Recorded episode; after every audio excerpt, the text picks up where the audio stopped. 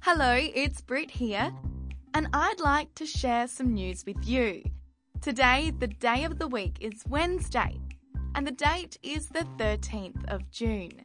The season is winter, which is the coldest season of the year. Today, we're talking about some precious things that spent a long time hiding in a dark place over in a country called France. There was an old house.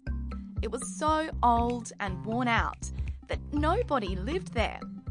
And one day, the people who owned the house decided it should be knocked down.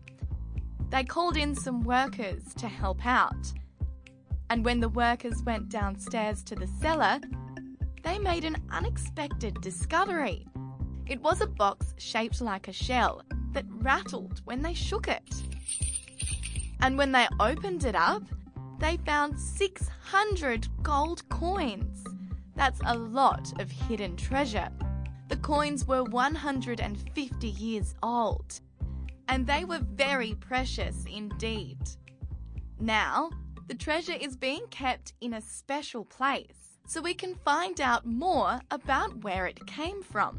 And that's the end of news time for today on ABC Kids Listen. Let's talk again tomorrow.